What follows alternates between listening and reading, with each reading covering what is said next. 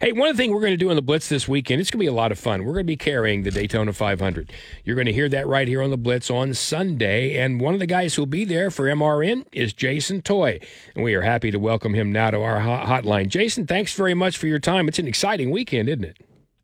Oh yeah, it is. It definitely is. It's, it's the it's the 500. It's the Super Bowl of motorsports for us. It's our uh, it's our big celebration every year. So this is something we always look forward to, and you know, it's a whole week of things that happen down here, and a lot of the race fans.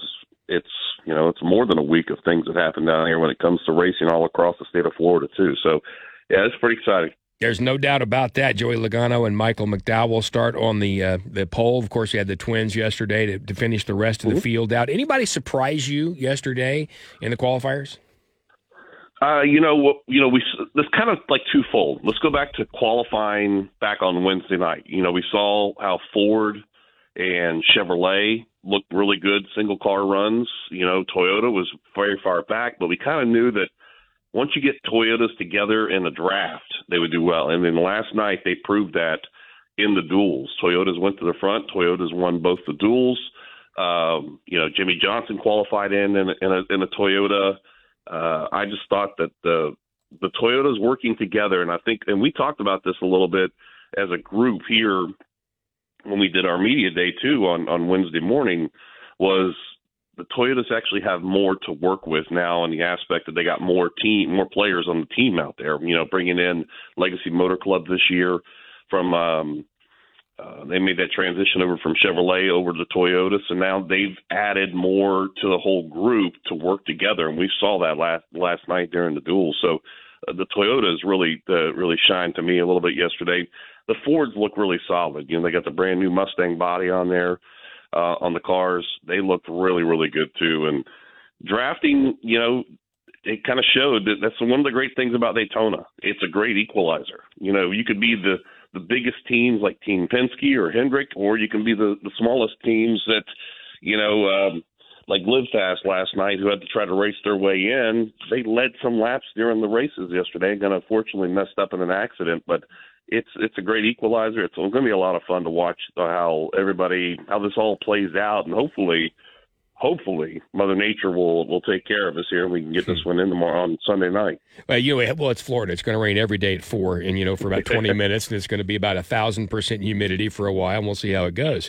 We're talking to Jason Toy from MRN about the, of course, Daytona 500. You'll hear it this weekend here on the Blitz 1170, 703 here. Rick Couri along with Bryce Hulse. Yeah, Jason, uh, Ryan Blaney's the defending uh, Cup Series champion uh, out of the guys that have gone over in the Daytona 500, he certainly has a chance. Who who do you see as being a guy that could get their first one out of him and maybe some other guys? Well, you know him, and, and you think about Kyle Busch too. You know, Kyle does not have a, a Daytona 500, so uh, he looked pretty solid yesterday too in, in the duels. Ryan Blaney just has not not had good luck here. Know, he goes three straight races, he's been put into the wall, and and last night, good example. He was running really good and got clipped in the right rear and put uh, headlong into the wall, just like he did back here in August too. So it's a lot of it is skill. You know, we know that that Ryan Blaney has it. You know, we know that Kyle Busch has it, but a lot of it too here at Daytona happens to be some just good old fashioned racing luck. And uh, we saw uh, the luck run out a little bit last night with that. So, you know, Blaney's gonna have to go to a backup car after the impact that he had. So Kyle Busch had some damage. I'm not sure if they're going to have to go to a backup car or they can repair it. They're in there in the garage today working on that.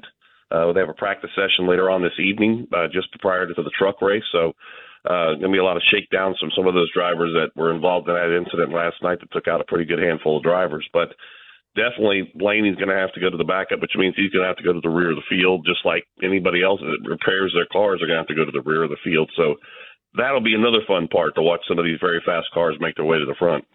Jason Toy, MRN, with us now, talking about the Daytona 500. You'll hear here on the Blitz 1170 on Sunday. You know, I thought Jimmie Johnson was a, a, fun story. I know they had the tragedy in life. He moved to England with his family, but he's back and he wants to get in this and get after it. What kind of chance would you give Jimmy? I tell you what, impressive last night. It was the old Jimmy and watching him run because he he drafted his way up towards the front. He looked really, really good. Like I said, he had a there was an incident, and he and I talked about it afterwards. It was it's Daytona. It's going to happen. You know, you're going to run solid, and then going to have something happen to where it's going to be somebody else's issue, and that's what it was for him. So he uh, he was excited to make the race because I think not only as the as the owner, but you know as the driver too, and I think he was disappointed in the way he had to do it last night and the way he was you know the way he was talking to me about it. But uh, they proved that they actually have got some speed in this car. Now you got to think this is the, the program for Legacy Motor Club like I said, with with bringing Jimmy in on it, he tried to run some last year and uh, started some races that sh- ended up short. Just had bad luck with it, and of course the tragedy happened with his his in-laws.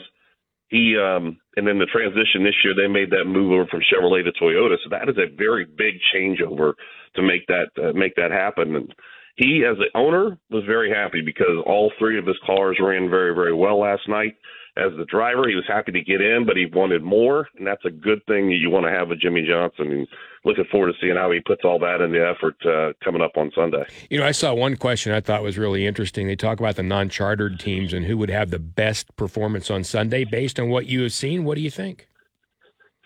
I, you know, I, and again, I go back to the point. It's a great equalizer. I mean, that's the great thing about the draft. Anybody can have a good run and run well in the draft you know, BJ McLeod, like I said, unfortunately missed it by two inches last night of running into the 66 Daytona 500. He came in with a car.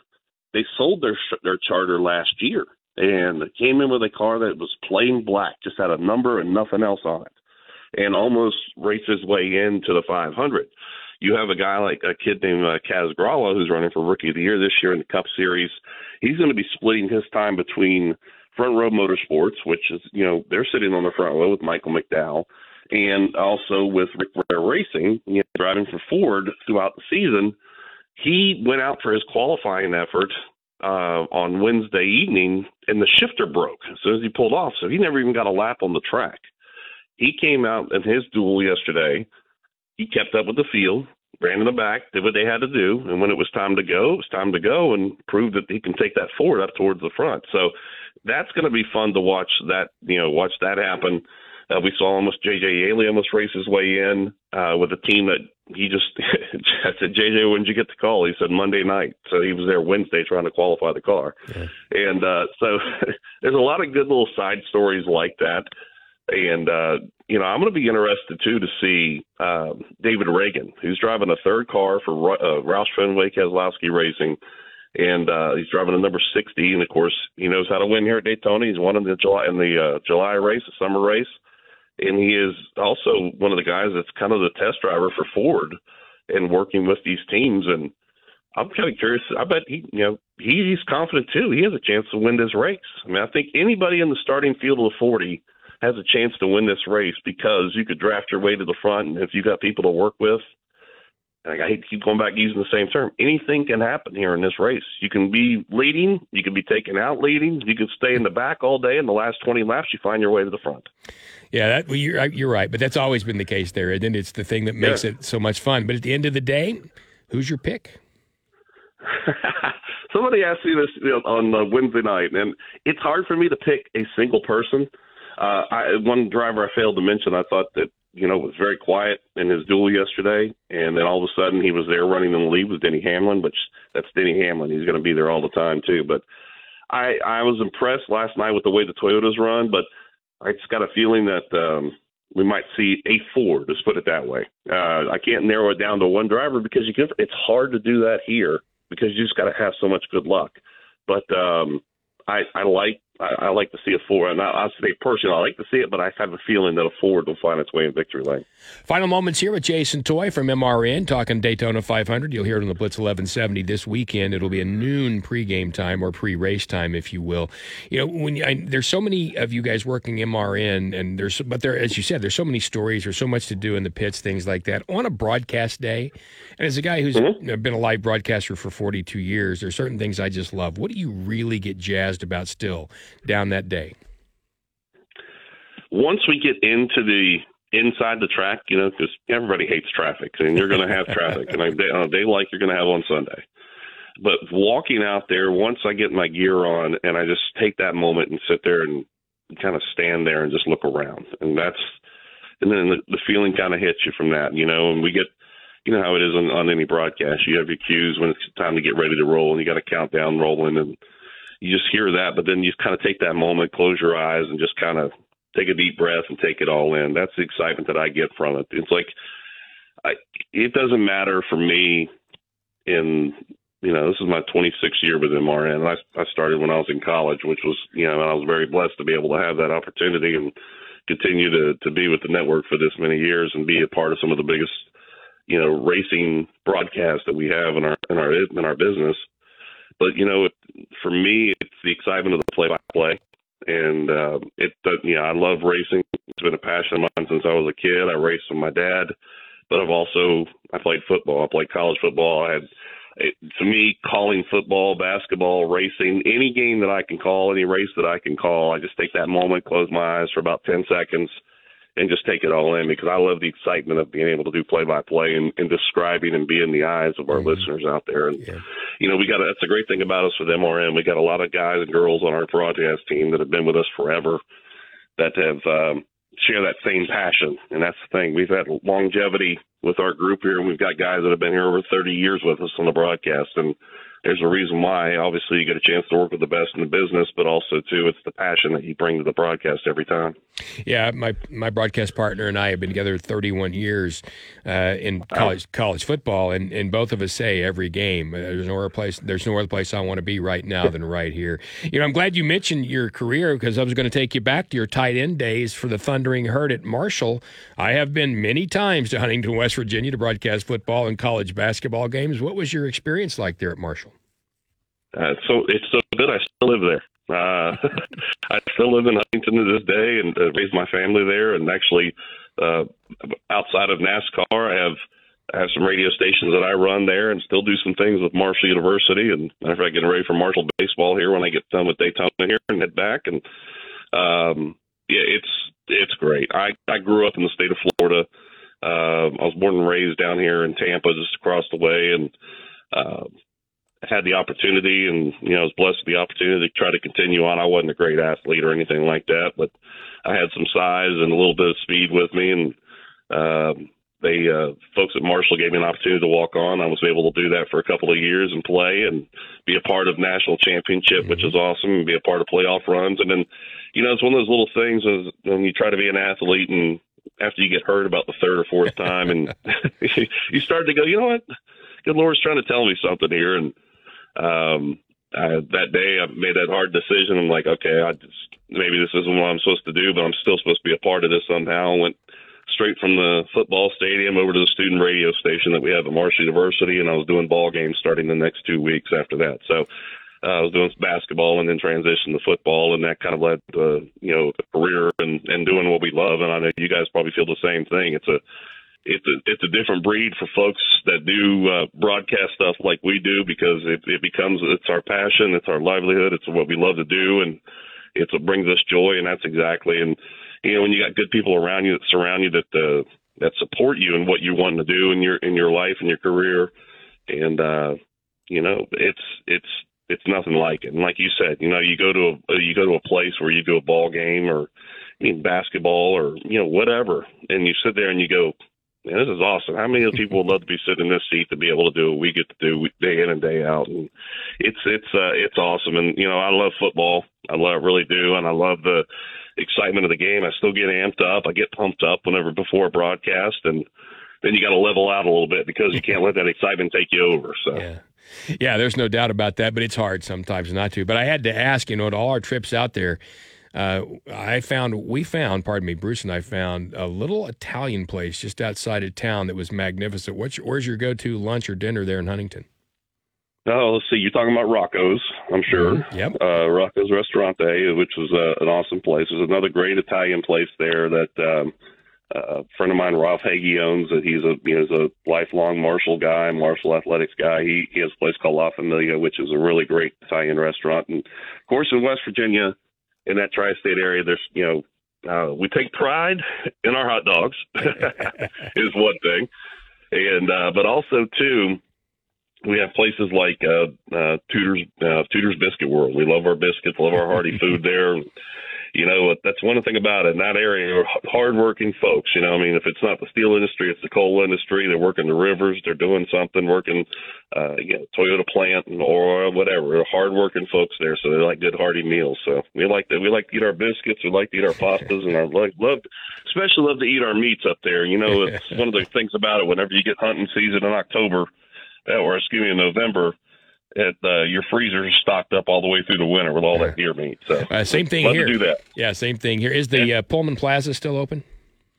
Pullman Plaza still open, still uh, doing things. I know with our radio group, we do things down there every summer. Uh, one day during the summer, and not one day, one day a week during the summer, we do down there with concerts and other mm-hmm. things like that. It's a great center point for Huntington and you know, uh, over the last couple of years, we've picked up a brand new president named Brad Smith, and Brad's a Marshall alum, and yeah. Brad was the, the gentleman who started Intuit. Uh, so he, you know, financially has done very, very well in his life. It's come in and has kind of taken our university at Marshall up to the next level on things.